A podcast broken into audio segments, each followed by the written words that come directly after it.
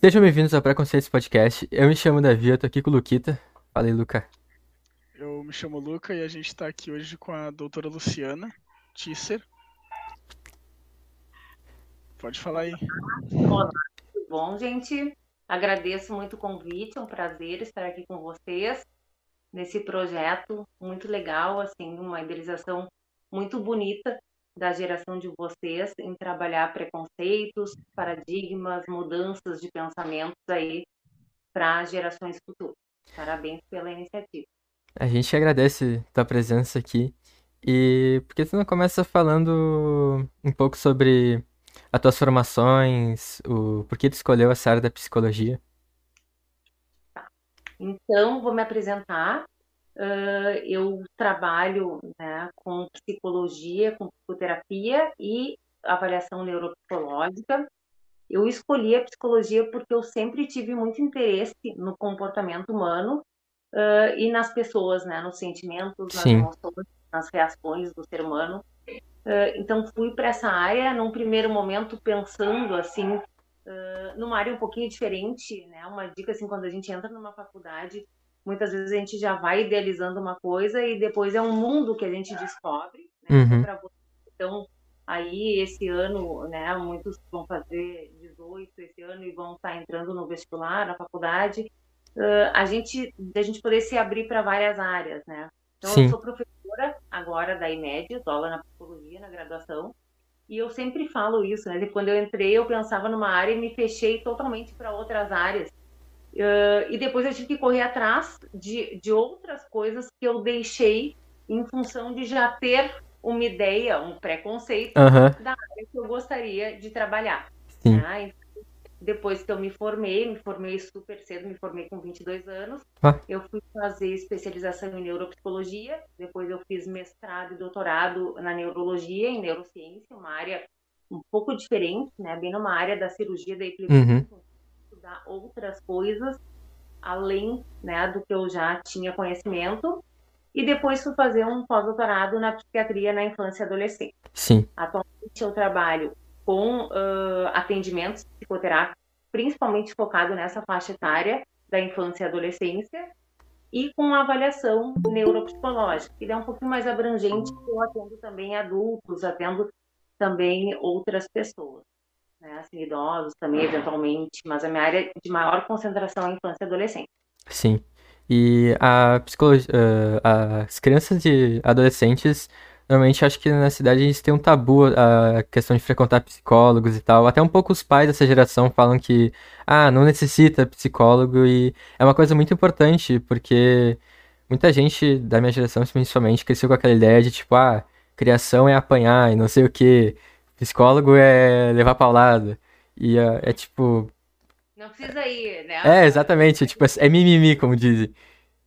E acho que é muito importante, a, a, principalmente naque, a, naquela idade de transição entre a infância e adolescência, dentro para adolescência, entre 13 e 14 anos, as, os jovens a frequentarem psicólogos para até se conhecerem melhor, saber o que vai enfrentar pela frente e tal.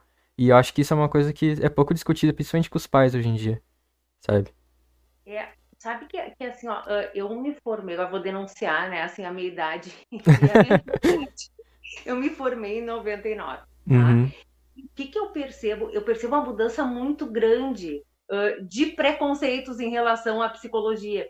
Porque antes se tinha essa ideia, assim, de que psicólogo era para pessoas que tinham grandes problemas e psiquiatra era para louco. Uhum. Ah, então... É, essa é a ideia que eu tinha alguns anos atrás.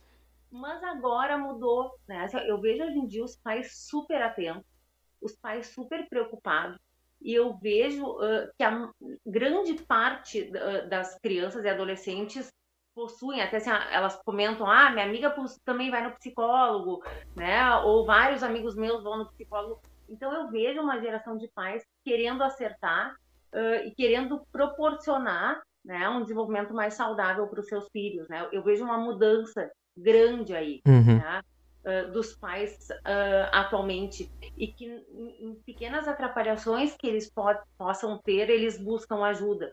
Né? Uhum. A gente ainda tem uma questão nessa, infelizmente, que uh, os psicólogos uh, eles são para uma pequena parcela da população, infelizmente, por quê? Porque são tratamentos né, uh, que a gente não tem em grande escala no SUS ou no, num sistema mais barato e mais acessível para a população. Sim. Então acaba sendo caro, são tratamentos caros, claro que a gente tem uma gama de valores bem diferenciada entre os profissionais, mas uh, demanda né, a questão uh, de pagamento dos pais, onera, então as famílias, uh, e isso ainda é um entrave. Acho que algo que deveria ser sanado principalmente por políticas públicas, mas infelizmente não é. Né? Não Sim. tem um investimento aí em psicologia em grande escala para todos os jovens, né? Se fala muito, ah, vamos colocar psicólogos em escolas públicas, uh, a lei já saiu para colocar, e daí meus, meus alunos me falam assim, ah, não, agora vai sair. Eu estou esperando isso há, há, anos, né? E, e não acontece, então uhum. são coisas bem complicadas, que existe uma falta de investimento em saúde mental. Né? E, e, as coisas vão estourar depois, porque uma crítica que eu faço, assim, daí trazendo um pouco esse cenário, né? A gente tem pouco investimento em prevenção. Né? No Brasil, infeliz, infelizmente, se apaga incêndio, então tem muito pouco investimento em prevenção e muito mais investimento depois quando as, quando as coisas não estão bem. Sim. Né? Assim, de prevenir possíveis transtornos ou possíveis transtornos até mais graves que vão acabar em desfechos piores, como crimes, como aumento da criminalidade, outras questões de personalidade aí, e a gente não tem essa cultura de prevenção aqui. Mas eu vejo que os pais, ah, que a coisa já mudou, né? Que, uhum. que os paradigmas já mudaram em relação à valorização do psicólogo e a importância de criar crianças e adolescentes mais saudáveis. Claro que tudo vai depender da cultura da família, da cultura dos pais, uh, do conhecimento dos pais, mas acho que isso vem mudando e mudando para melhor, assim, a minha percepção, assim, de quem trabalha desde de 99 na área, assim, clínica, né? Uh, eu acho que, tipo, apesar de ser um valor caro, é um valor que eu diria que até merece ser pago e tal, até pelo trabalho que os psicólogos fazem, mas eu também acho que as crianças barra adolescentes, eles não aproveitam muito bem, às vezes, os benefícios que são dados nas escolas, porque muitas delas uh, disponibilizam psicólogos, uh, excelentes profissionais, e eles não, eles não fazem a utilização deles, sabe?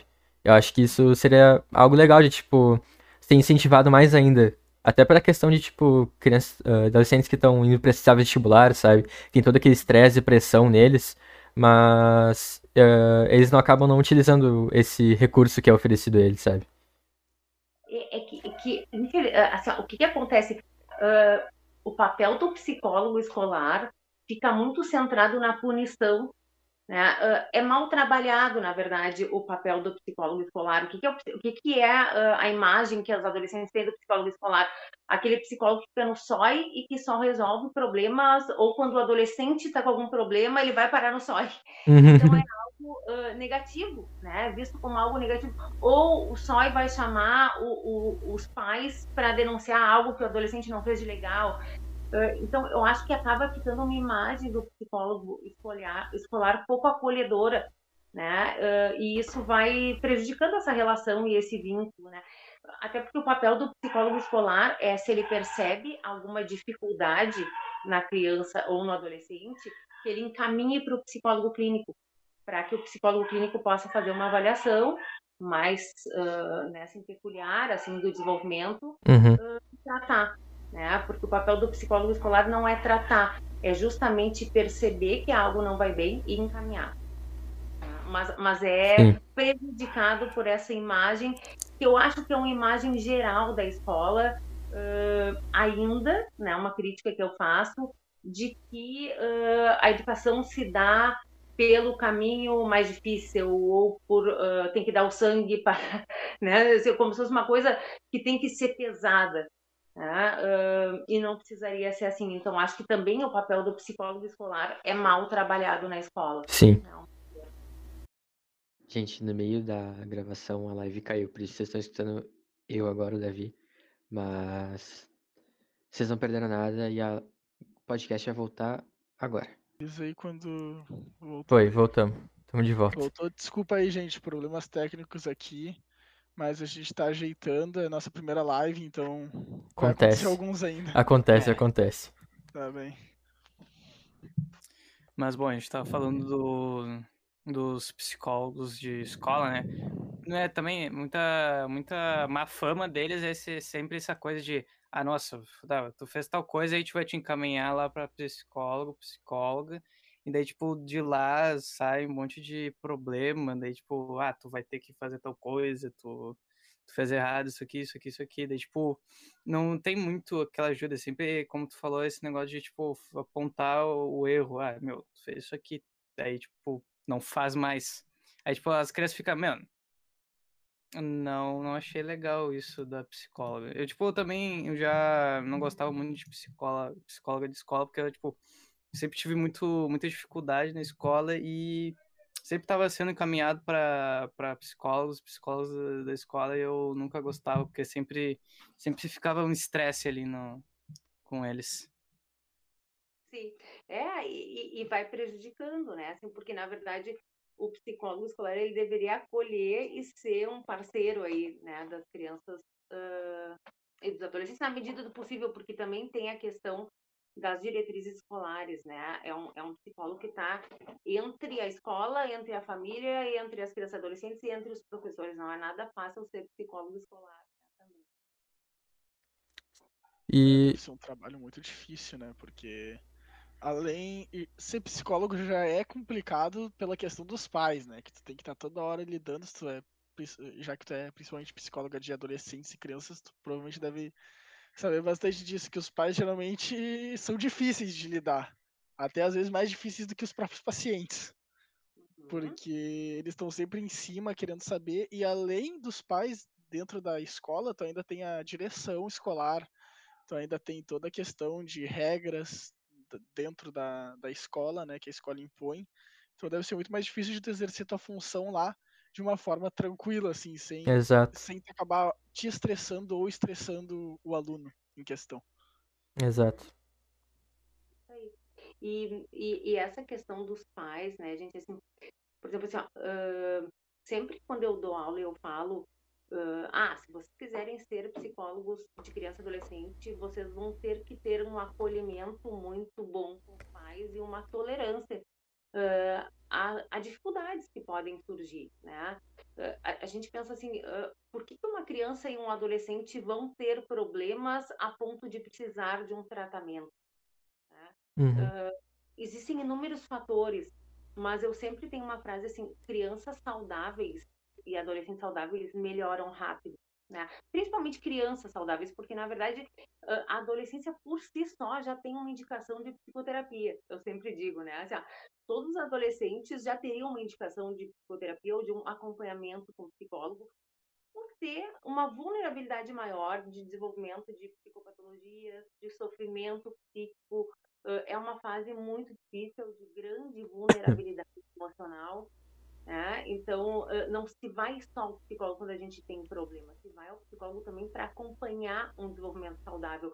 E é um erro que a gente tem, porque é esse erro uh, que é a cultura brasileira, que não é uma cultura de prevenção desenvolvimental, é uma cultura de psicopatologização, né? Então, quando a pessoa está doente, ela vai procurar um psicólogo. Quando, a, quando o adolescente está com depressão, vai ser encaminhado para um psicólogo. Ou quando Sim. está com ansiedade. E não deveria ser assim. Né? Tem adolescentes que eu acho um amor, assim, que, que pedem para os pais para irem no psicólogo. Né? Eles percebem que algo não vai bem Uhum. e eles solicitam que os pais levem. Uh, e, mas nem todos se dão conta, né? Ou, ou, alguns nem os pais nem os adolescentes se dão conta. Então, quando eles chegam, eles já estão bastante adoecidos. E o que que ocorre, né? Uma coisa bem importante aí da adolescência, eu sei que é uma das curiosidades de vocês, é um dos temas de vocês, que é adolescência versus adoecimento psíquico. Na adolescência, a gente tem uh, autorregulações cerebrais importantíssimas. E eu brinco que é para o bem e para o mal. Então, são para coisas boas, para aprendizagem e para coisas ruins também. Ou seja, né, muitas psicopatologias aparecem na adolescência. E psicopatologias que podem ficar eternas Sim. durante a vida adulta. Se a gente tem acesso ao adolescente, a gente de repente consegue mudar esses padrões, principalmente os transtornos de personalidade, que são transtornos que vão aparecer no final da adolescência, no início da vida adulta, mas que a gente só tem um momento desenvolvimental da adolescência para trabalhar, porque depois muito pouco a gente pode fazer e são patologias extremamente graves, né? Então, quando eu digo que o adolescente por si só ele já tem indicação para o tratamento, é porque o que, que ocorre numa adolescência normal? Uh, os adolescentes eles precisam se distanciar dos pais para eles desenvolverem a sua personalidade. Isso uhum. é o normal, isso é o saudável.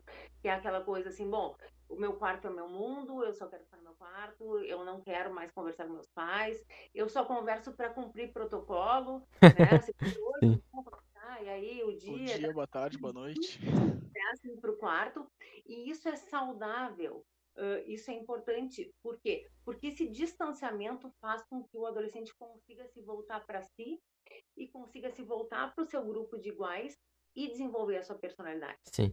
Porque é um momento muito difícil, tanto para o adolescente quanto para os pais, porque os pais sentem de que forma? Bom, fui abandonado. Era uma criança que me amava, que eu era tudo para ela, era o mundo dela, e daqui a pouco eu sou a última pessoa que ela quer ver na frente, porque ela quer estar com os amigos dela Sim. e quer ficar no quarto dela, né? E o programa mais entediante é estar com os pais. Tá?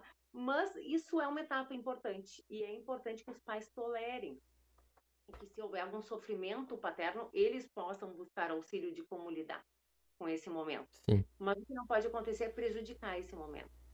Né? Uh, então, uh, esse acolhimento é importante. Né?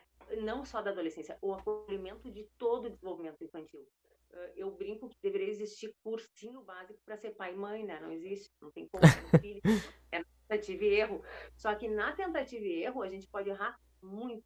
E a gente está criando seres humanos, né? Criando seres humanos que podem ficar com sequelas para sempre. Sim. É uma responsabilidade muito grande. Claro que não é só culpa de pai e mãe, né? Que a gente diz, ah, a culpa é da mãe, sim.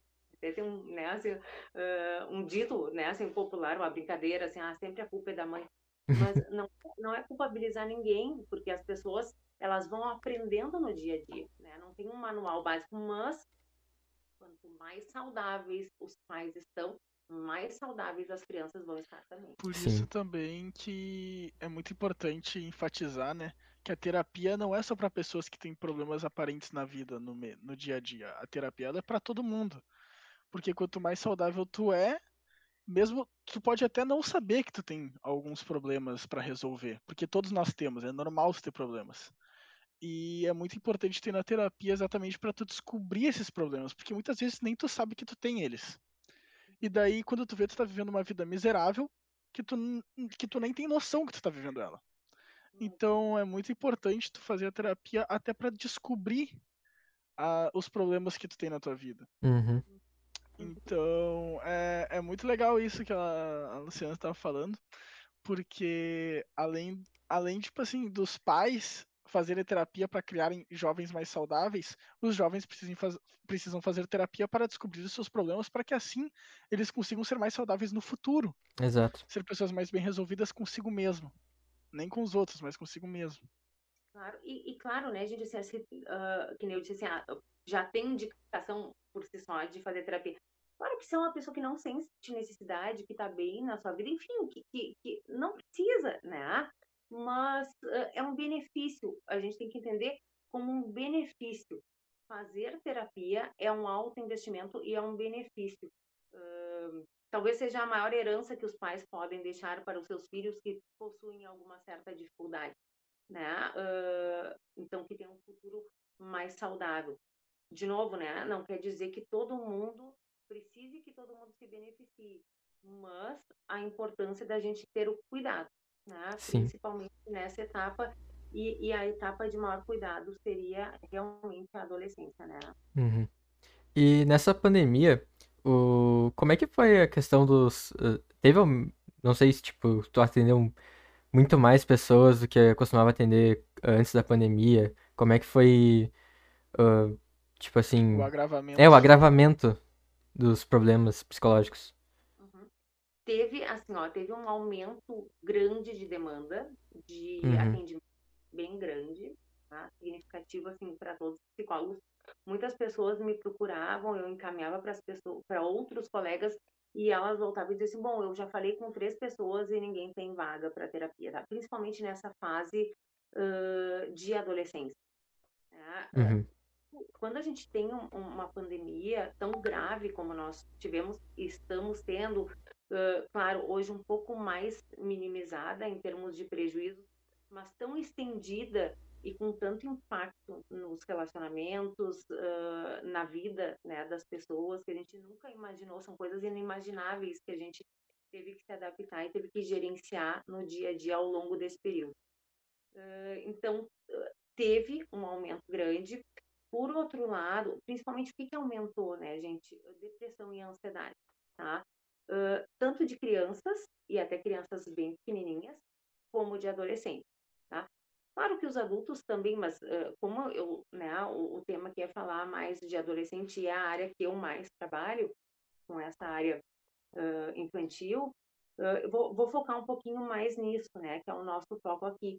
Então, principalmente, assim, crises, desde crises de ansiedade até inícios de transtornos obsessivos, né, importantes, Uh, casos mais graves, daí uh, chegando à automutilação e risco de suicídio, então uma questão de uma potência muito mais grave, uhum. uh, mas tivemos sim um grande aumento. Né? As crianças e os adolescentes ficaram cerceados do que é mais importante para eles, que são as relações com os pares, as relações com seus colegas, com os pares de iguais, Sim. e que é que o desenvolvimento ocorre de maneira saudável.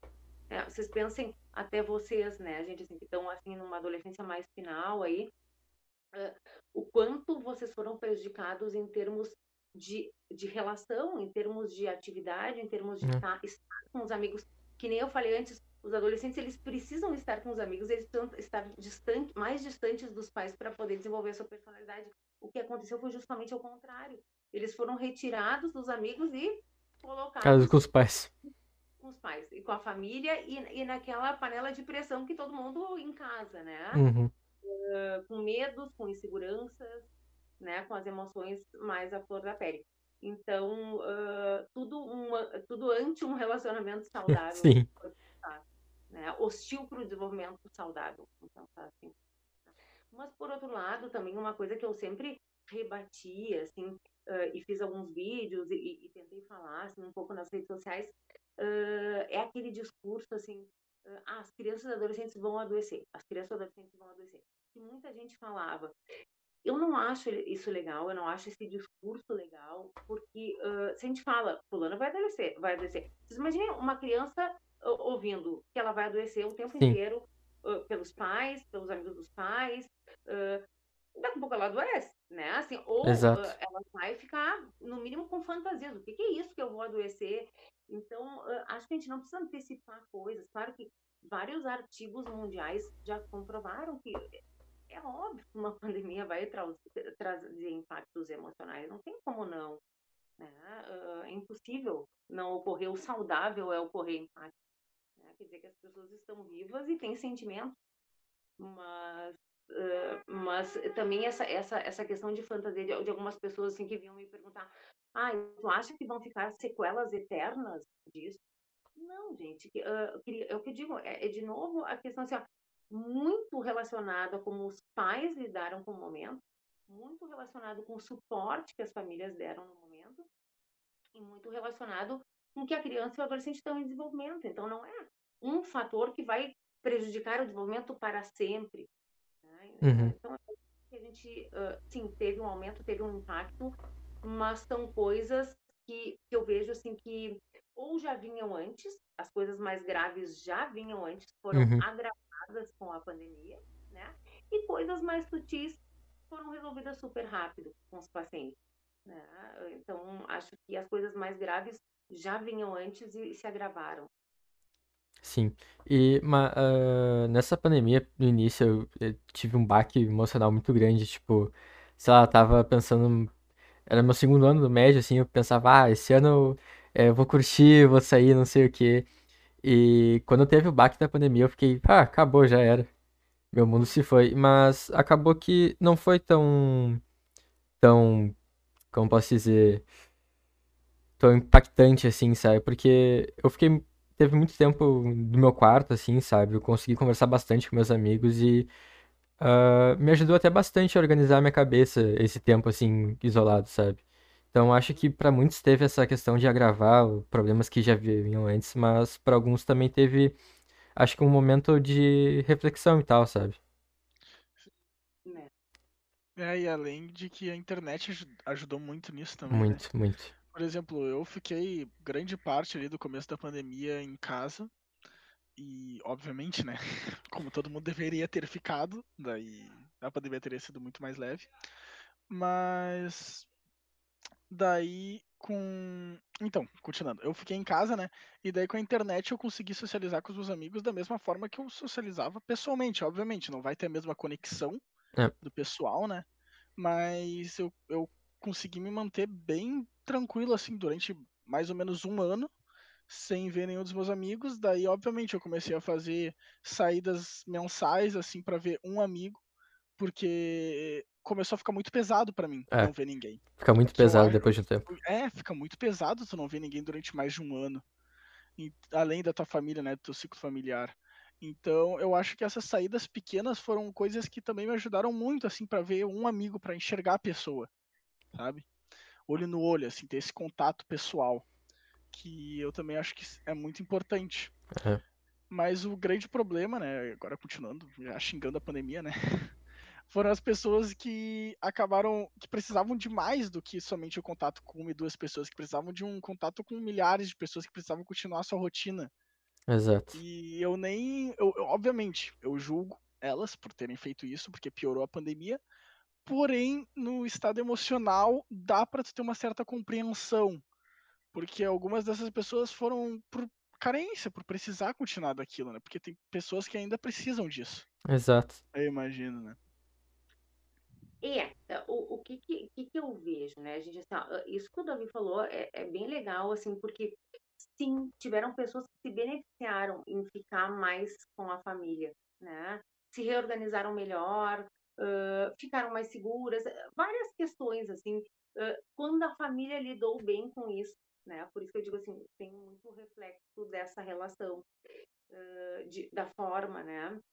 Por outro lado, essa questão que o Luca falou é bem importante nessa, uh, que eu acho que tem relação assim, bom, pessoas que negaram a pandemia e que continuaram fazendo festa, continuaram saindo, e não é um julgamento moral, né? Não é um julgamento moral, mas uh, isso é limite também, né? A gente não pode fazer tudo que a gente gostaria de fazer na vida, né? E, e ao longo que a gente vai crescendo, a gente vai cada vez mais aprendendo que a gente não pode viver só pelo princípio do prazer.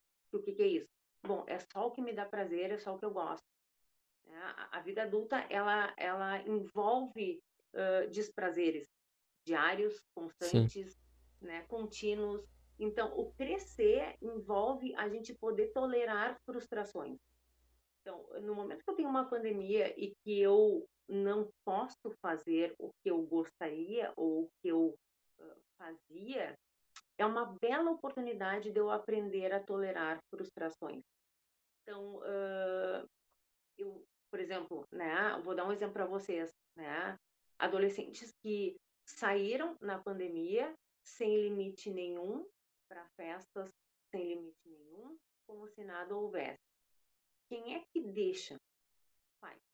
São menores de idade, onde os pais são responsáveis por esses limites e muitas vezes os pais chocados que eles bebiam. Eu vou dar um exemplo, né? Esse é um exemplo fictício, não é um exemplo, porque até não é ético eu dar exemplo de paciente nenhum.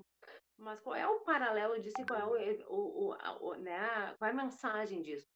Depois, apavorados porque o adolescente bebeu todas e foi parar no pronto-socorro.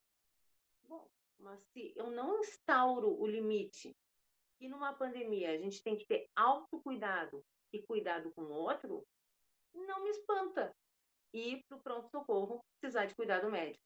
Né? Uhum. Então, uh, o que não deveria espantar eles também, porque os limites são para tudo. Né? Então, claro que também tem esse outro lado de poder flexibilizar.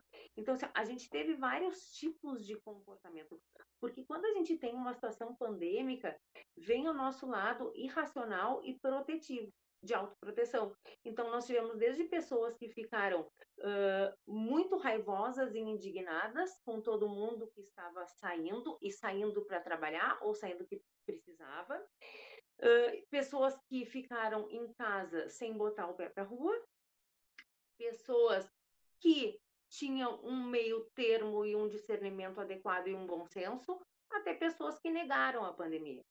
Né? E o negar a pandemia é um comportamento muito infantil. Por quê? Porque uh, a realidade bate a porta, né? A realidade está ali. Então, como é que eu vou negar que isso está acontecendo e fazer apenas o que eu desejo e apenas o que eu quero? Então, a gente, é, é esse bom senso uh, que seria o esperado e, e, longe de novo, né, de um julgamento moral, porque as pessoas têm o direito de se atrapalhar quando elas estão vivendo uma pandemia. Então a gente não tem que ter julgamento, a gente está aqui justamente no podcast de pré-conceitos, de quebrar preconceitos e uhum. julgamentos uh, mas da gente poder ter um entendimento disso. Né? Então, uh, cada um lida de uma forma, né? Uh, alguns, até por ansiedade, bom, vou viver tudo que eu tenho para viver, porque não sei se eu vou morrer. cada um tem o seu jeito de Sim. lidar. Mas que os limites são importantes, são né? E os limites devem ser instaurados sempre e desde pequeno.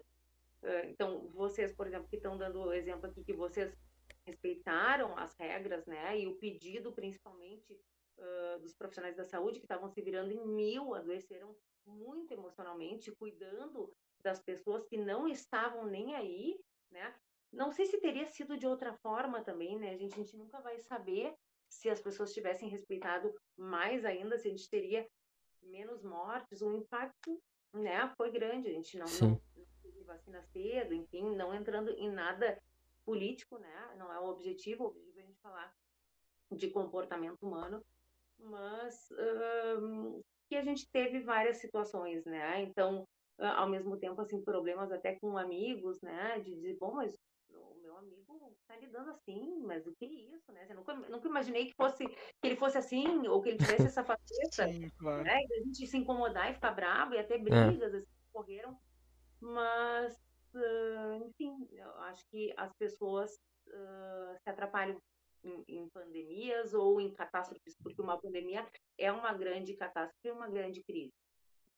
Claro. É uma guerra sanitária, né? Não é uma uhum. guerra eh, que a gente estuda aí em história e etc., entre povos, civilizações, mas é uma guerra sanitária. Né? Uhum.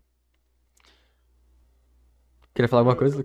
Eu, sim, eu tô tentando ler aqui, mas não tô conseguindo. O quê? Uh, aqui consegui. Uh, o João Richter aqui, ele comentou no, no, nossa, na nossa live aqui que as pessoas tiveram mais tempo para fazer coisas que não tinham antes, como aprender um instrumento, etc e distância entre pessoas que se veem o dia todo pode ser saudável. Uhum. Isso é verdade. Até de relacionamentos tóxicos, às vezes, tipo. Às vezes uh, o cara tá no emprego que, pô, não curte muito, a convivência não é legal, tem um chefe meio babaca, digamos assim, sabe? E acaba que, tipo, ah, aquela questão do home office, assim, sabe? Acabou ajudando o cara a melhorar no trabalho, a melhorar a vida e tal. Uhum. Sim. É, é, é o que eu digo uh, nada é de todo ruim, né? As, as, coisas têm o lado bom e o lado ruim. Uh, claro. Mas aí cabe a gente, que nem o Richter falou assim, bom, eu tenho mais tempo para aprender uma língua, para tocar um instrumento, então isso é ver o lado bom mesmo na catástrofe, né? Assim, o que, que eu vou fazer com isso? O que, que eu vou lidar? Só que isso também é ter limite, né? Assim, o que eu vou lidar com o que eu posso no momento? Né? Então, o que eu posso no momento, uh, eu não posso sair para uma festa com 100 pessoas mas eu posso aprender um instrumento que eu já gostaria de aprender antes, ou eu posso, que nem o Davi falou, ficar mais introspectivo, me voltar mais para si. Né? Então, hum, a gente teve que reaprender né, a, a, viver dessa forma. Mas, claro, né, gente, como ser humano, cada um é um uh, e cada um vai sofrer impacto diferente e não tem regra, né, uh, de bolo, né? Se não existe assim, bom, eu, eu sou assim, vou agir assim, a gente tem uma questão multi, multifatorial assim, de comportamentos e de sentimentos que adviram dessa pandemia e de até possíveis adoecimentos. Sim, Sim. aquilo que tu estava falando agora do comportamento humano que tu falou um tempo já uh, e da criação dos pais, né? Eu eu tenho uma pergunta para fazer se qual, qual que seria a melhor forma de eu, eu sei que é muito difícil responder isso, mas qual que seria a melhor forma de se educar uma criança? Porque eu ainda vejo muitos pais que hoje em dia ainda acreditam que a melhor forma de educar é na base da porrada. É. Porque. E que, inclusive, hoje em dia é crime isso, mas eu nem vou entrar nesse mérito. Mas eu, ainda existem muitos pais, tanto de classe baixa quanto de classe alta, de todos os âmbitos sociais e econômicos, que acreditam que a melhor forma de se educar é a base da porrada. Uhum. Base uhum. do tapa, Aí... do Aí tu meteu a Luciana num assunto muito polêmico. Mas assim, ó, gente, o que, o que que. O maior fracasso dos pais é ter que chegar a bater. Tá? O maior fracasso. Então, uh, por que, né? Assim, a gente bate em adultos. Por exemplo, não gostei do que tu fez, pá, vou bater numa pessoa adulta. Não. Não. Então, por que a gente bate em criança, e adolescente, eh, em criança e adolescente que são muito mais vulneráveis e é muito mais covardia? Né? Abuso ah, de poder, né? Não entendem? Ah, porque uh, me, desa me desafiou, enfim, né? Então, além de ser um abuso de poder, é um desnorteio dos pais chegar a esse ponto, né? É quando eles fracassaram em termos de ser pais, né? Que chega a ponto de se tornar tão irracional que batem. Tá? Então, uh, essa questão uh, do daí tem, né, assim, assim, ah, mas eu essa frase vem sempre, né? Ah, mas eu apanhei, tô aqui ótimo, firme e super educado e super bem. eu, eu pergunto, sabe o quê? E se tu não tivesse apanhado, será que tu estaria melhor? Né? Ou estaria diferente? Então, não tem porquê uh, bater, né? O bater é o fracasso de ser pai e mãe. Né? Chegar a bater é fracassar em termos de instaurar, instaurar, instaurar limites ou em termos de educar.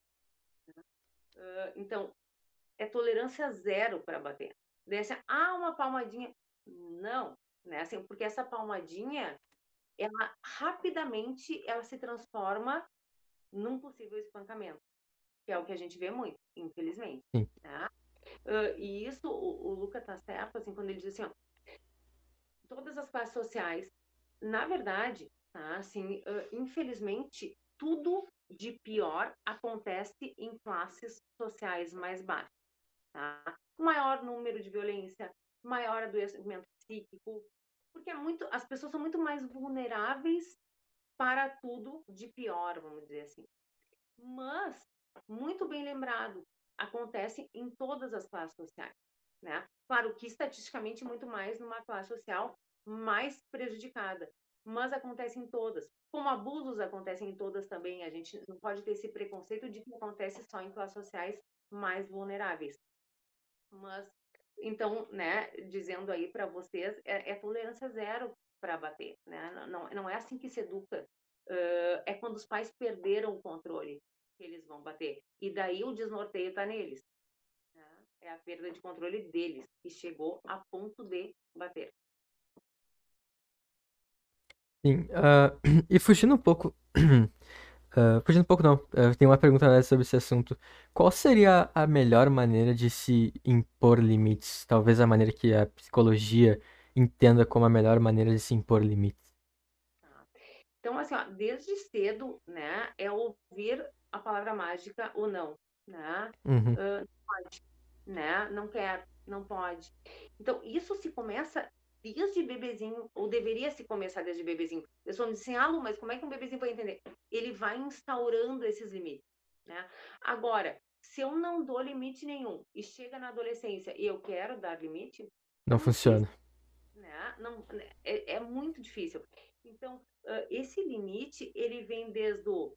Tem regras, tem normas, tem rotinas, tem coisas que pode, tem coisas que não pode, né? Uh, tem hierarquia, então tem o pai e a mãe e tem o filho, tem crianças, né, que chegam no consultório e que elas falam e debatem taco a taco com os pais, são mini adultos. Elas não têm essa hierarquia. Uhum. Elas desaforam os pais. Elas acham que os pais são súditos delas. Não chega a ser engraçado, né? Assim, porque é um pitoco tentando uh, manipular e tentando se achar igual aos adultos. E que a gente tem que, daqui a pouco, achar, orientar os pais, eu trabalho muito com isso, com a orientação também de pais, de como é que eles vão quebrar isso, né? E, e mostrar assim, bom, só um pouquinho, existem hierarquias. Uh, e isso vem por vários fatores, assim, por dificuldades, assim, até muitas vezes, né, gente, assim, a gente vive um mundo muito corrido, uh, com muita demanda para os adultos, e, e, muitas vezes até uh, esse período uh, grande de trabalho dos pais que ficam um pouco com os filhos e, e que daqui a pouco querem dar tudo para os filhos ou querem deixar os filhos fazer tudo. Só que uh, limite é amor, né? Assim, quando a gente dá limite, a gente está confiando que a pessoa pode tolerar frustrações. Sim. Então, uh, a criança que não tem limite, ela não se sente amada. Bem pelo contrário, ela se sente incapaz. É como se se ela sentisse assim, bom, os meus pais acham que eu sou tão prejudicada que eu não consigo lidar com limites. Né? Na fantasia dela é isso. Uh, é que uh, ela acha que os pais acham ela tão frágil e ela acaba desenvolvendo uma baixa autoestima que ela não consegue lidar, então, com os limites porque ela não é forte o suficiente. Sim. Né? Então, uh, isso organiza psiquicamente as crianças, né? esse limite. Sim. Isso que tu estava falando do não, a, ah, bom, um segundo que minha câmera parou de funcionar aqui. Já tá de novo. Foi e voltou. Uh, isso que você estava falando do não. Uh, eu vi um vídeo no TikTok bem legal que ele falava sobre o poder do não, assim, de uma mãe ensinando não para criança. Uhum. E daí ela tava, e daí ela não tava só ensinando não como um limite dela, ela tava ensinando a criança a falar não e assim podendo evitar um possível abuso. Uhum. Então era muito legal, porque ela tava. Eu não me lembro exatamente os exemplos que ela tava dando agora, mas era tipo assim: a criança queria. Uh, sei eu. Não me lembro exatamente assim. É, ah, é, era, a criança tava mal da barriga, por exemplo. Daí a mãe ia tocar na barriga da criança, assim, para ver se ela tava mal. E daí ela, antes de tocar, ela perguntava: Posso tocar na tua barriga? Uhum. Então ela estava sempre ensinando o poder que, a, que ela tinha de de poder falar o não tanto quanto o pai tinha também. Uhum. Claro que o não do pai vai ser superior ainda, né? Mas, mas ela tava querendo mostrar, tipo, uma forma de, de tu ensinar que a, que a criança também tem um limite. Que tu não pode também sempre ultrapassar ele, assim. Eu achei bem legal esse vídeo, assim, mostrando essa parte. Gente, antes de continuar a conversa, só que como o Google Meet é de graça, a conversa, a call tem uma duração de uma hora. Eu só vou criar uma outra call aqui pra gente entrar nela, tá? Coisas que acontecem na primeira live. Então a gente sai e entra de novo? Sim, sim. Eu vou, sim, sim. eu criei uma reunião nova, vou mandar aqui no chat, gente. Hum, beleza. Sabe. Mas eu vejo esse, essa coisa do não também, tipo, né, ensinar a criança a ouvir o não como, tipo, sei lá, tu ensina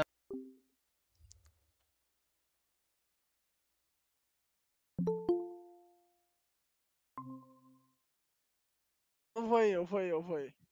Eu tô até com, a, com o do colégio aqui, tá ligado?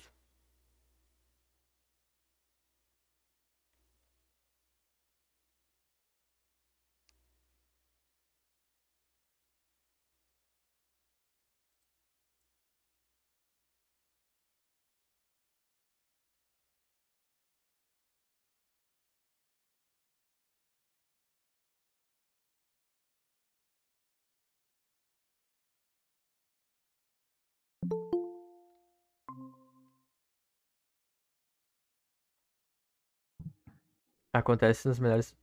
Acontece nos melhores podcasts. Hum, acontece nos melhores podcasts. Agora pera lá que. que eles estão arrumando coisa.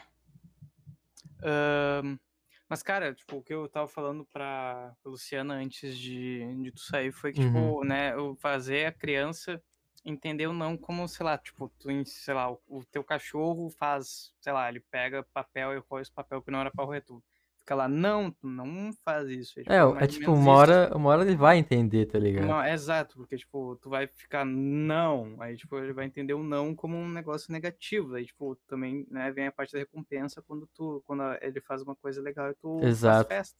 É, tipo, Uma hora, tipo, apesar de que o, o, o limite tem que ser imposto, uma hora, de- obviamente, dependendo do que for o limite, né? Tudo tem limite, mas in- independente, uma hora isso vai. Ah, como posso dizer? O pai vai acabar liberando, tá ligado? Sim. Talvez você só não esteja apto a, naquele momento. ah, como posso dizer? Apto naquele momento a realmente tá disposto. com- Cara, não sei explicar, mas tipo, apto a realizar aquilo. Essa é Uhum. palavra. Então, Sim. a criança entender isso é o primeiro passo, na minha opinião. Ok, não se entendeu não o que a gente tava falando aqui. Mas, é, né, de novo, né, tipo, tem que realmente ensinar a ter, tipo, os limites, só que tem que também ter o contraponto, né, tipo, ah, meu, tu também pode, mas, né, segura, assim, tipo, tu não vai abusar. É, De nenhum lado pode ter o abuso, tipo, Eu acho que isso é, é aquele negócio que, pelo menos, eu, eu tenho com a minha mãe, assim, que, tipo, ah, a gente criou um laço, um laço de confiança, sabe? De tipo, ah, meu filho, tu pode fazer isso, mas só tenha esse, esse, limite, não ultrapasse, entende? E acho que Uhum. foi sempre assim. E acho que é isso que muitas crianças têm dificuldade de ver, sabe? Tipo, ela, por exemplo, meus pais são muito liberais comigo, eu não tenho problema de, tipo, ah, posso sair, mãe? Posso fazer tal coisa? Quando eu fui colocar meu brinco, assim, não teve muita, tipo, discussão assim, sabe? E acho que as outras crianças, eu, eu vi muita gente falando, tipo, bah, mas teus pais deixam tudo, né, meu? Não sei o quê, bah, mas tu sai, não sei o que. Eu falo, não, cara, não é que eu saio toda hora, é que eu tenho um laço de confiança com a minha família. Eu saio, saio. Só que eu tenho meus limites, eu não fico fazendo, tipo, quando tu sai, tu alopra tudo e quer destruir a cidade. Eu saio e eu tenho meu horário pra voltar. Sim, claro. Tipo, eu vejo muito de alguma, de alguns conhecidos meus que eles quebraram esse laço de confiança, né? E daí acaba, e daí eles começam a ficar a reclamar dos pais deles que não liberam nada. Só que assim, ó, a última vez que os pais deles liberaram, eles foram parar na UTI. Exato. Tipo assim, não tem como. O teu pai nunca vai. Ele não quer te ver na UTI. É isso que eu acho. Eu, eu acho que é isso a dificuldade deles enxergarem, entendeu? Das pessoas enxergarem. Uhum. O teu pai não quer ver o teu mal. Mas. Mas. Ele. Cara, se tu, se tu não tem o limite que ele não te deu no- quando, ele, quando ele tinha que ter te dado na tua infância, se tu não tem esse limite, tu vai parar na UTI. Então, tu precisa. Como ele não te deu esse limite, tu tem que criar um laço de confiança com ele ou tu tem que aprender esse limite em algum momento da tua É, exato. necessitar aprender ele porque vão te obrigar. Exato. É, e daí, assim, ó, ou tu vai aprender da melhor forma ou da pior forma. Assim, porque se não aprender, a vida vai ensinar. E, e essa questão, assim, eu, eu costumo fazer um paralelo, assim, como se fosse assim, ó, bom, a gente começa a vida, a gente ganha uma mochilinha, né? E a gente vai recheando aquela mochilinha. né? Assim, se a gente não vai recheando aquela mochilinha, a gente não tem o aparato de salvamento quando a gente está na adolescência, né? Se acontecer alguma coisa, a gente não, não se autoprotege. Então, não vai estar o pai e a mãe lá na festa para dizer, olha os teus limites, né? Os limites estão dentro. A gente libera para o mundo, por quê? Porque a gente tem a consciência de que a gente instaurou esses limites. E claro, né, gente, assim, ó, a adolescência por si só é testar limites. Então, pode acontecer daqui a pouco, assim, bom, alguém, sei lá, aconteceu ah, algo, mas se isso acontecer sempre, ah, é porque talvez ah, essa mochilinha foi mal preparada, né? Uhum. Então, é, é o que o Davi falou assim, bom, eu saio, eu tenho uma relação de confiança, mas meus pais sabem o que eu estou fazendo ou sabem que eu vou me cuidar, né? Ah, então, assim, ó, quanto mais se prende, né? Quanto mais a gente prende, é que nem prender um bichinho, né? Assim, quanto mais a gente prende, se a gente abrir a gaiola, ele vai a mil, né? Assim, correndo sem olhar para trás. Sim. Então, possa ah, ter, instaurar os limites com liberdade. Né? Ah, e com a liberdade que é isso que, que o Luca estava falando assim ah, da questão desse vídeo que ele viu assim do quanto foi importante né? Assim ah, por exemplo assim, o quanto é importante a gente também ensinar a criança a dizer não né? O não não é um desaforo. Alguns pais encaram assim bom quando a criança diz não mas que absurdo né? Assim desse tamanho me dizendo não que desaforo se ela não aprender a dizer não, ela não vai se autoproteger. E se autoproteger pode ser, num caso, sim, de abuso, ou num caso Uhum. de, dar limite para as outras pessoas até do ponto de vista uh, de limite emocional, né? Como é que eu quero que tu trate, me trate, como é que eu quero que tu haja comigo, etc, né? De autoestima, de se gostar, uh, de saber o valor que tem. Sim. Uh, fugindo um pouco desse assunto e tal, eu queria saber mais da área, tipo, a questão de atendimento, se tu acha que tem um, algum tipo de transtorno nas crianças, assim, que é muito difícil de se lidar. Se tem um assim que tu fala que, bah, esse é punk. Uh, tem alguns transtornos mais graves, tá? Assim, claro, a gente tem transtornos relacionados a questões orgânicas, né? Uhum. Que são transtornos graves. Por exemplo, autismo, deficiência intelectual, que são transtornos de neurodesenvolvimento, ou seja, uh, é um desenvolvimento que a gente chama de atípico. Sim. Tá? Não são crianças neurotípicas, ou seja, crianças uh, com desenvolvimento normal. Aí já entra até a genética e tal isso já, já vem uma coisa que vem desde sempre, né? Sim. Mas um transtorno que mais preocupa os psicólogos infantis, uh, de adolescente também de adulto, que são transtornos que, se não forem tratados, vão ser transtornos muito graves, é o transtorno de conduta. Né? Uhum. O transtorno de conduta, ele é um transtorno que ele pode Um segundo, o teu microfone parou de funcionar. O teu microfone deu uma pessoas não conhecem esse termo, porque esse termo é da, Alô? da psicologia, né? Uh, as pessoas conhecem o que é um psicopata, né? Mas uh, a psicopatia, o nome correto a se chamar, do ponto de vista da psiquiatria e psicologia, é transtorno de personalidade. Então, a gente tem que, tem que ficar muito atento a Voltou. esses transtornos de conduta na infância. uhum. Né? Transtornos de conduta na infância, eles podem gerar uh, essa questão mais grave, né? Voltou o microfone aí. Voltou o microfone. Mas, é. Tu podia, tu podia repetir, é que tinha, ficou muito baixinho. baixinho. Ficou um pouco baixinho daí. É, eu não sei o que aconteceu, mas ficou baixinho. Mas já, já melhorou agora. Tá. Aham. Então, Tava explicando ali sobre o transtorno de conduta. Então, o transtorno de acho que foi a, a, conexão. O transtorno de conduta, ele é um transtorno que preocupa bastante, uh, na, é uma preocupação grande na psiquiatria e na psicologia, Uhum. porque pode, se não tratado, uh, gerar uma psicopatia, tá?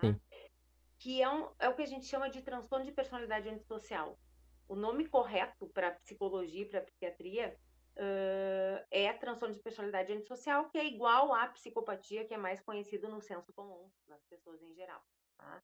Não quer dizer que crianças que têm um transtorno de conduta na infância vão desenvolver uma psicopatia na idade adulta, mas ela, se não for tratada adequadamente, ela pode vir a se transformar.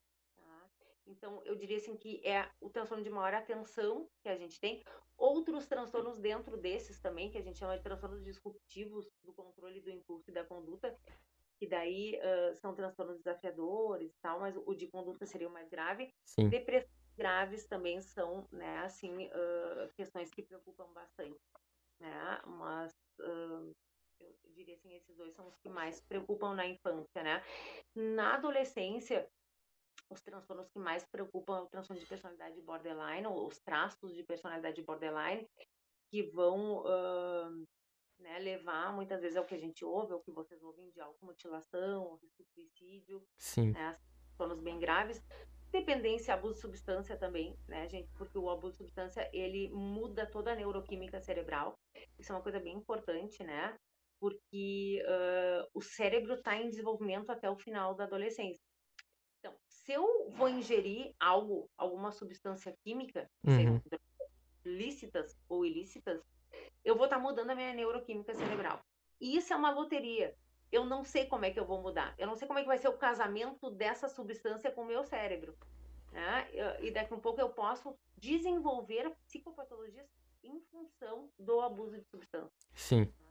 Então, uh, daí outro fator, né, assim, uh, que daí talvez fosse tema para até outro podcast que, que relacionado à vulnerabilidade cerebral do adolescente, né? O, o quanto uh, se fecham janelas cerebrais para um desenvolvimento bom, né? Se a gente não usa, por exemplo, assim, uh, questão de aprender uma nova uma, uma língua ou aprender um instrumento, que nem o Richard tinha falado, né? A gente tem muito mais conexões sinápticas na adolescência para aprender. Tá? Vocês já estão quase perdendo aí, vocês com quase 18, tá? Se é o que aprender, aprender. Não que a gente não vai aprender depois, mas a gente tem muito mais facilidade para aprender, Sim. mais ou menos aí uh, até os 17 anos, tá? Bootcamp de estudo hoje, então. depois a gente vai aprender Pós-podcast, rapaziada, é- vai ser estudo, meu. aqui, Vai ser live de 24 estudo, horas. É 24 horas estudando. depois a gente vai aprender, né? Mas ãh, é como se o cérebro entendesse assim, ó, bom, use-me ou deixe-me, né? Assim, ó, o que tu usou de conexões sinápticas, ok, vamos lá. O que tu não usou, vou descartar. Porque eu vou Entendi. entender que tu não vai usar, né? Isso a gente tem lá aos dois anos e a gente tem na adolescência de novo, né? São autorregulações cerebrais, vamos dizer assim. Mas daí tem pano pra, né? Tem muita coisa, assim, pra, Uhum. Pra falar de cérebro aí tem muita coisa, assim, em termos de, ah, né, de entrar nesses mecanismos mais cerebrais. Mas Sim, daí fazia bom. até um segundo episódio, né? Só, só mais uma perguntinha sobre essa coisa do, ah, do cérebro, assim, que me deixa curioso. Ah, tu falou que essa coisa do- das sinapses acontece mais nos dois anos de idade. Então, a criança, ela desenvolveria essas sinapses brincando? É assim, ó, ah, como é que acontece, né? Assim, ó, até os dois anos, a criança tá num período que a gente chama de desenvolvimento crítico, né? Uhum. Pro desenvolvimento ah, das funções. Por exemplo, até os dois anos a criança vai falar, a criança vai caminhar, a criança vai ter desenvolvimentos importantes, assim, marcos desenvolvimentais importantes. Né? E difíceis do cérebro dar conta. Então, é um momento de maior amplitude do que a gente chama de sinaptogênese, que é a capacidade de ligar um neurônio no outro para a gente poder dar conta das nossas demandas. Se uma criança não fala até os dois anos, dois anos e meio, o cérebro vai entender assim, bom, ela não falou porque ela não vai falar. Ela Sim. não precisa dessas conexões, então vou descartar. Não quer dizer que ela não vá aprender a falar depois. Mas ela vai ter que. Ela perdeu o período crítico, né? Vai ser mais Uhum. complicado pra ela aprender. Exato. Então, quanto, por isso que a estimulação precoce e que estimular um bebê, estimular uma criança, principalmente nesses primeiros dois anos, é fundamental, né?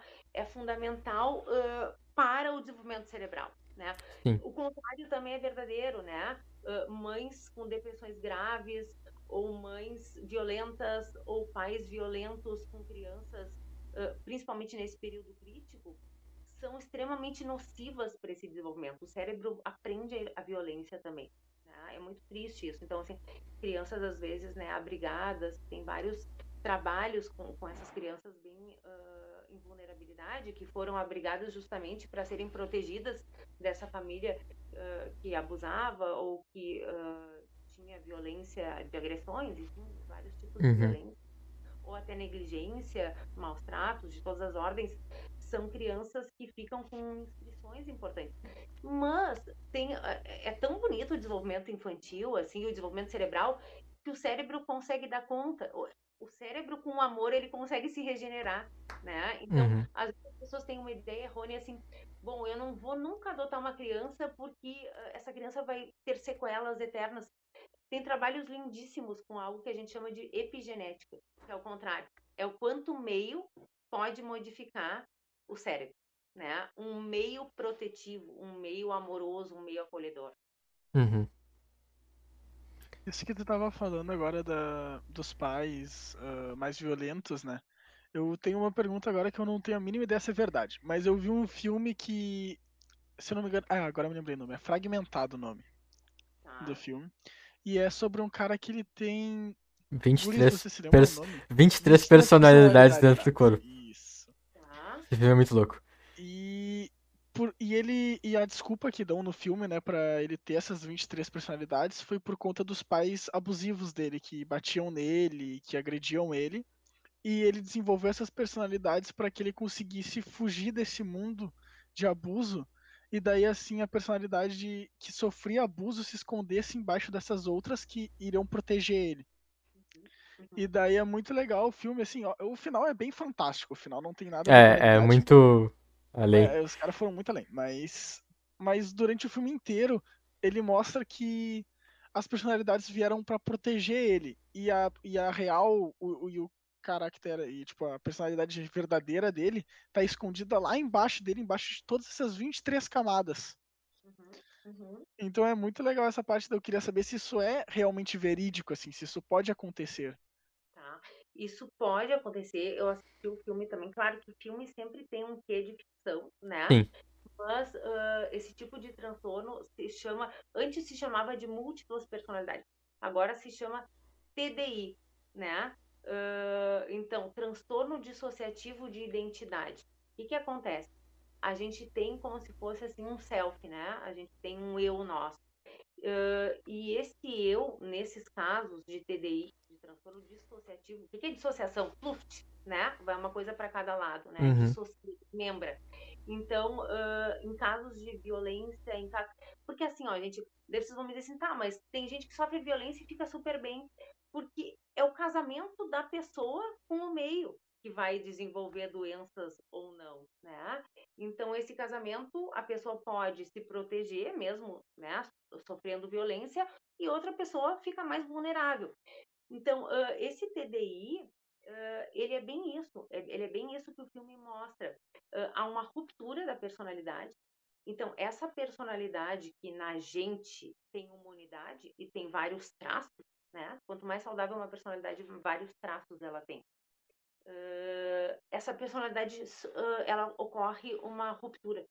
Então, cada self, então a gente chama de alter ego, né? Uh, esse sujeito ele vai delegar, ele tem um hospedeiro que é, né? Seria a personalidade, por exemplo, eu tenho um hospedeiro, tá? Assim, por exemplo, eu sou a Luciana e eu tenho 23 personalidades, eu tenho 23 hospedeiros que cada um me defende da forma que eu sou vulnerável. Por exemplo, tem um caso bem real e tem um documentário muito legal que se chama Minhas 13 Personalidades, que eu passo na minha aula de psicopatologia do adulto na faculdade, que é a própria paciente falando, né, uh, do que que os alter egos, os alter egos eles vêm para auxiliar a gente nas vulnerabilidades. Então, um exemplo, tá? Ela uh, sofreu abuso sexual na infância e sofreu grave, bullying muito graves, tá? Então ela tinha uh, uma personalidade que era a raivosa, ela tinha uma personalidade que era criança, vulnerável, ela tinha uma personalidade que era um homem, ela tinha uma personalidade que era a parte sexual dela. Então, ela tinha várias personalidades que ocupavam o papel quando ela estava fragilizada. Né? Uh, é super raro, tá? Uh, eu nunca tratei, nunca vi uh, ao vivo, vamos pensar um caso desse de TDI, né? Ou de múltiplas personalidades, mas existem, né? É real. Então, é uma ruptura da personalidade uhum. com impacto emocional. Hoje em dia, quais os tipos de casos mais atende? Eu imagino que seja depressão e ansiedade. É. Os, os, os maiores casos, né, eu, assim, por exemplo, na minha clínica é depressão, ansiedade, uh, TDAH, por exemplo, possíveis dificuldades assim com transtorno de déficit de atenção e hiperatividade, uhum. né, transtornos de aprendizagem uh, e transtorno obsessivo compulsivo, assim, são os casos mais prevalentes assim na minha clínica atualmente, né? E claro, daí eu atendo casos mais graves porque como eu trabalho com neuro, eu também tenho vários casos uh, de transtorno do espectro autista, casos de deficiência intelectual, uhum. né? Uh, casos de problemas neurológicos, aí são casos um pouquinho mais graves. Sim, agora me veio duas perguntas. Quer dizer, uma é uma afirmação, outra é uma pergunta. Isso que tu falou agora, que tu atende bastante ansiedade e depressão, vem, tem muito a ver com o nosso último episódio, com o Felipe Karasek, onde ele falou que a, as principais doenças do século XXI são a ansiedade e a depressão, e, ela, e a depressão, né, ele fez um link um, de um livro que ele leu, agora não me lembro muito bem, mas vocês podem sempre assistir o nosso episódio que está no Spotify e aqui no YouTube também. Uh, onde ele falou que. Claro, né? Tem que ter. onde ele falou que a depressão ela vem muito do passado. É uma doença que se pensa no passado e a ansiedade é uma doença que tu pensa no futuro. E daí a gente filosofou a partir dessa frase dele lá no episódio. E filosofou. E filosofou. E daí agora a minha outra pergunta é: quando que, basicamente assim, em, em que parte do desenvolvimento que se forma o autismo? Tá. Porque daí eu vou te falar o porquê da minha pergunta, tá? Porque eu vejo hoje em dia alguns argumentos do, do pessoal anti-vacina que eles falam que eles têm medo de tomar vacina por conta do. De ficar vai dar autismo. Vai dar autismo nas crianças ou nos, fi, nos futuros filhos. Ou que as crianças que tomam vacinas têm mais chance de serem De auti se autista. tornarem autistas. E daí é assim que vem a partir. É daí que vem a minha pergunta. Até onde que isso tem um- algum tipo de base científica, ou se não tem nenhuma, ou de onde é que vem essa ideia Uhum. e onde é que se forma? Olha, a ideia é completamente lunática, né? Assim, porque isso não tem, na verdade, base científica nenhuma. Zero. Então, ahn, são essas questões, né, gente, assim, que se formam, ahn, não sei da onde, não sei a serviço de quê, né? Porque ah, as vacinas, ah, graças a Deus, controlaram várias, ah, várias patologias, a gente está vivendo uma delas, E né? está controlando agora, né? está controlando, né? Então, absolutamente não tem base científica nenhuma. O autismo, ele é uma doença neurobiológica de base genética. Tem uma história horrível, né? Assim, uma história onde por muito tempo as mães foram culpabilizadas por tornarem seus filhos autistas. É até uma história ah, interessante e triste, né?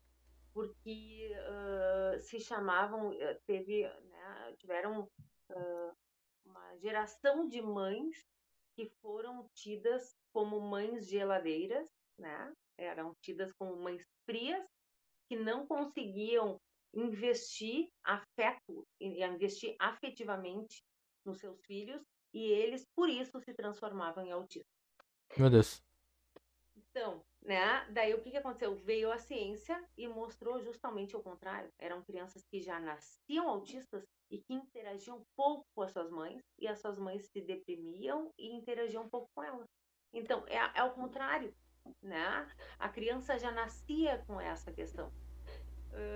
Só que é isso, né? Se talvez hoje o que eu esteja falando para vocês, daqui a 20, 30 anos, algum psicólogo ouça e diz assim, meu Deus, a Luciana explicou isso nesse podcast em 2021.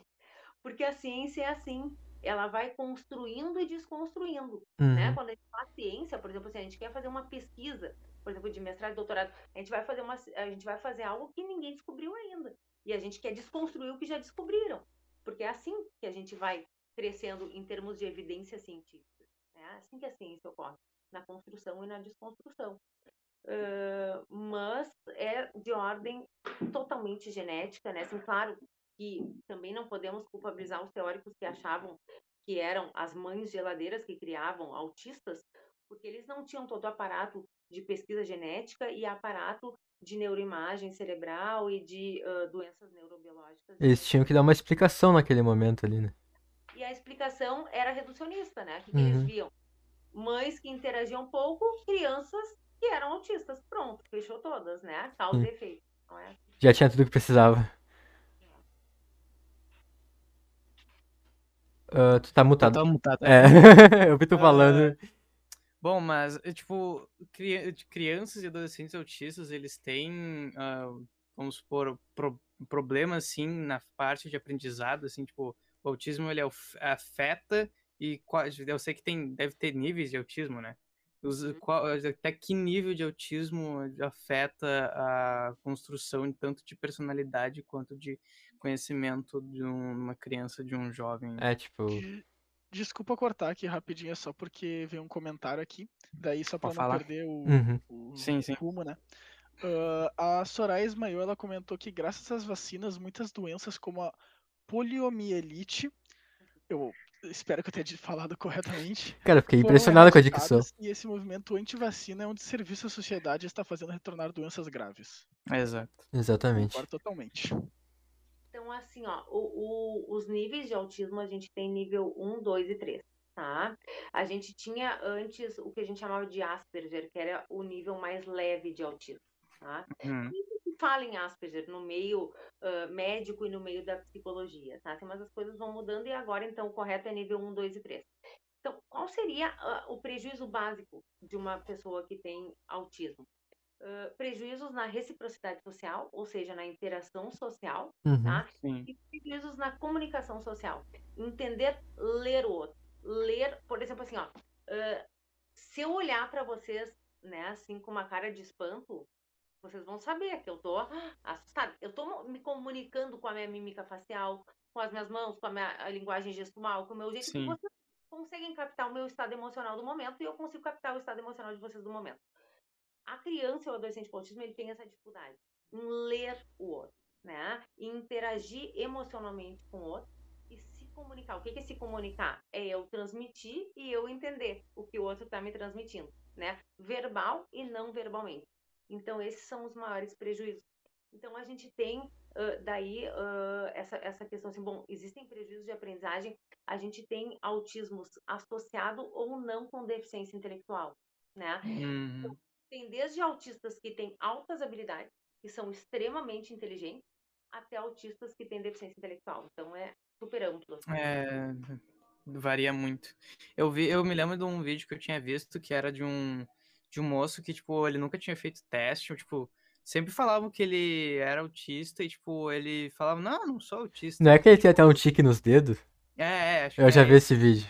É muito E bom. que aí ele pega e fala que ele fez o teste e que ele era autista, e, tipo que ele tipo primeiro assim ele desmoronou porque tipo caralho ele realmente era autista, tipo mas tipo ser autista não não é ruim, porque, tipo, ele sempre foi muito tranquilo, ele, ele era casado, tinha filho e tal, ele vivia uma vida boa, né? Tipo, E no nossa, final até me- ele disse que até melhorou a, É, a vida ele, dele. ele- Realmente descobri o, o motivo. É, ele se entendeu melhor, Sim. ele se entendeu melhor porque ele sabia que ele era autista, então, tipo, Por causa do diagnóstico. é, É. exato, então, né, esse negócio, né, tipo, teu filho ser autista ele não, não torna ele, sei lá, problemático. Incapaz, como algumas pessoas Incapaz, pensam. Exato. Ele não Exato. vai te tornar uma pessoa qualquer.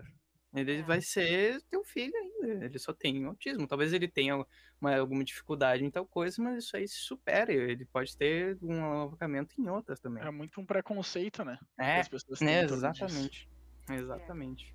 E, e assim, são, é, é o que eu digo assim, as pessoas são todas diferentes, né? E a pessoa que tem autismo, ela, ela tem um jeito de funcionar diferente. Claro que daí a gente tem, assim, os mais graves, bem prejudicados, né? Bem prejudicados, assim, a ponto de não falar, a Sim. ponto de interagir, a ponto de não interagir com o mundo externo, né? Ah, e se associado à deficiência intelectual, pior ainda. Mas tem autismo super leves que, que, que a gente, quanto mais se faz o diagnóstico precoce, e o diagnóstico precoce de autismo é até os dois anos de idade, né? De seis meses a um ano e meio a gente defende diagnóstico, o que não é fácil. Tem poucas pessoas especialistas e com esse olhar especializado para fazer o diagnóstico. Então, isso também é um problema. A criança vai passando de pediatra em pediatra e, e vão, vão dizendo: não, tá tudo bem, ele vai falar, ele vai melhorar. Ou vão passando de profissional em profissional e ninguém dá o diagnóstico. E, e quanto mais tarde a gente tem o diagnóstico, menos possibilidade a gente tem de reabilitar. Justamente por isso que eu expliquei, né? Por esses fechamentos cerebrais, assim, que a gente vai ter. Não quer dizer que a gente não possa, mas quanto mais a reabilitação precoce, e precoce é a partir de bebê, ou de um ano e meio, dois anos, mais a gente vai conseguir atingir níveis próximos ao desenvolvimento normal na questão de reciprocidade social e comunicação interpessoal e emocional. E é, seria importante uma criação diferenciada por conta do autismo? Ou, ou tu tem o mesmo, a mesma forma de criação que uma pessoa que não teria essa patologia? Uh, tem orientações diferentes, né? Tem orientações de peculiaridades diferentes. São crianças que precisam de uh, vários profissionais para reabilitar, né? Entre eles psicólogo, TO, fono, uh, psicomotricista, às vezes, uh, depende do caso, psicopedagogo, depende do caso. Então, são crianças que uh, oneram também financeiramente e em termos de demanda dos pais de estar tá levando em vários tipos de tratamento por algum tempo, né? São casos uh, graves, né? Mesmo os leves são casos que demandam uma atenção importante. Sim. Uh, antes de a gente terminar aqui a conversa e tal, eu tenho uma última dúvida. Que eu já vi muita gente falando isso que. E afirmando às vezes assim, sabe? Eu não sei se tem base ou não, mas que diziam que todo mundo tem um certo grau de autismo. desde, um, tipo, pode ser muito leve, quase imperceptível, até algo até perce... como, como o Rodrigo falou do vídeo, de que o cara tinha, as pessoas falavam, mas ele não percebia, sabe? É verdade isso, que todo mundo tem um grau de autismo? Não, não, não. O autismo é uma doença, né? Assim, Uhum. então é uma patologia, tá? Não é uma característica. Né? Ela é uma patologia, é um diagnóstico. Sim. Bom, acho que é isso. A gente não quer se alongar muito. Ah, Luciana, muito obrigado por ter aceitado eh, fazer essa conversa com a gente. Sério, foi incrível a conversa. Ah, quem sabe a gente chame tu pra um episódio pra gente tratar de outros assuntos até e tal. Que. Bom, não dá pra falar de tudo num episódio tão curto de uma hora assim, mas agradecer de novo por ter estar presente aqui. Também agradeço muito. Acho que vocês podem até fazer um levantamento, né, gente? Porque às vezes assim, tem coisas. As pessoas têm muita curiosidade em relação ao comportamento humano, né? Emoções, etc. De repente pode fazer até uma enquete, assim, o que, que de repente os adolescentes ou até os pais de adolescentes ou as pessoas têm curiosidade que a gente poderia montar assim. Sim. Claro, ah, antes da gente terminar aqui, eu recebi mais dois comentários aqui no, Opa. na live. Ah, então, da Soraya Ismail aqui falando que a minha filha é autista e para ela o diagnóstico foi libertador, mas sinto muito preconceito quando fala que ele é autista, pois ela é, pois ela é uma deficiência invisível. Então é exaustivo precisar explicar. Daí o outro comentário foi: E sei bem o que é essa dificuldade no diagnóstico, pois foram 12 anos até o diagnóstico definitivo. Então aqui, de novo, voltando a tudo que tu tinha comentado, né? Mostrando É. que é exatamente isso que tu falou. Ah, não sei se o Rodrigo ou o Luca tem mais algum comentário a fazer. Cara, ah, eu só quero agradecer de novo, Luciana, por estar aqui, por ter aceitado o convite. Cara, a gente tá. A gente, eu tô muito feliz que do jeito que a gente tá, tá vindo com as coisas, do jeito que a galera também tem ah, Interagido. né, interagido. Cara, muito legal. Muito obrigado a todos aí. Obrigado de novo, Luciana, por estar aqui. E acho sim que a gente pode fazer um outro episódio com Claro. falando mais sobre outros assuntos, porque, né, com, com esse, essa coisa de psicologia, a gente tem muito, muito, muito, muito assunto É. pra falar. A gente tem bastante coisa. Sim. É, e Hum. eu queria, agora já que todo mundo agradeceu a Luciana, eu gostaria também de agradecer ao nosso público, né? Porque claramente sem vocês aqui não, não, teria, não teria um porquê da gente fazer isso. É, Então aqui eu queria agradecer desde o nosso primeiro, desde a nossa primeira visualização às 7h20 até agora os nossos últimos cinco espectadores que estão aqui com a gente, nos acompanhando. Eu queria agradecer a todo mundo aí que está aqui vindo, acompanhando e comentando e fazendo tudo isso possível, tá? É. Muito obrigado aí a todo sigam a gente nas nossas redes sociais, o link list tá aí na descrição da, da live. É só entrar lá que vocês vão ser redicionados tanto pro nosso TikTok, Twitter, Instagram e o nosso. Spotify. Spotify, onde tem Spotify todos os gente tem. episódios. E cortes Vai também.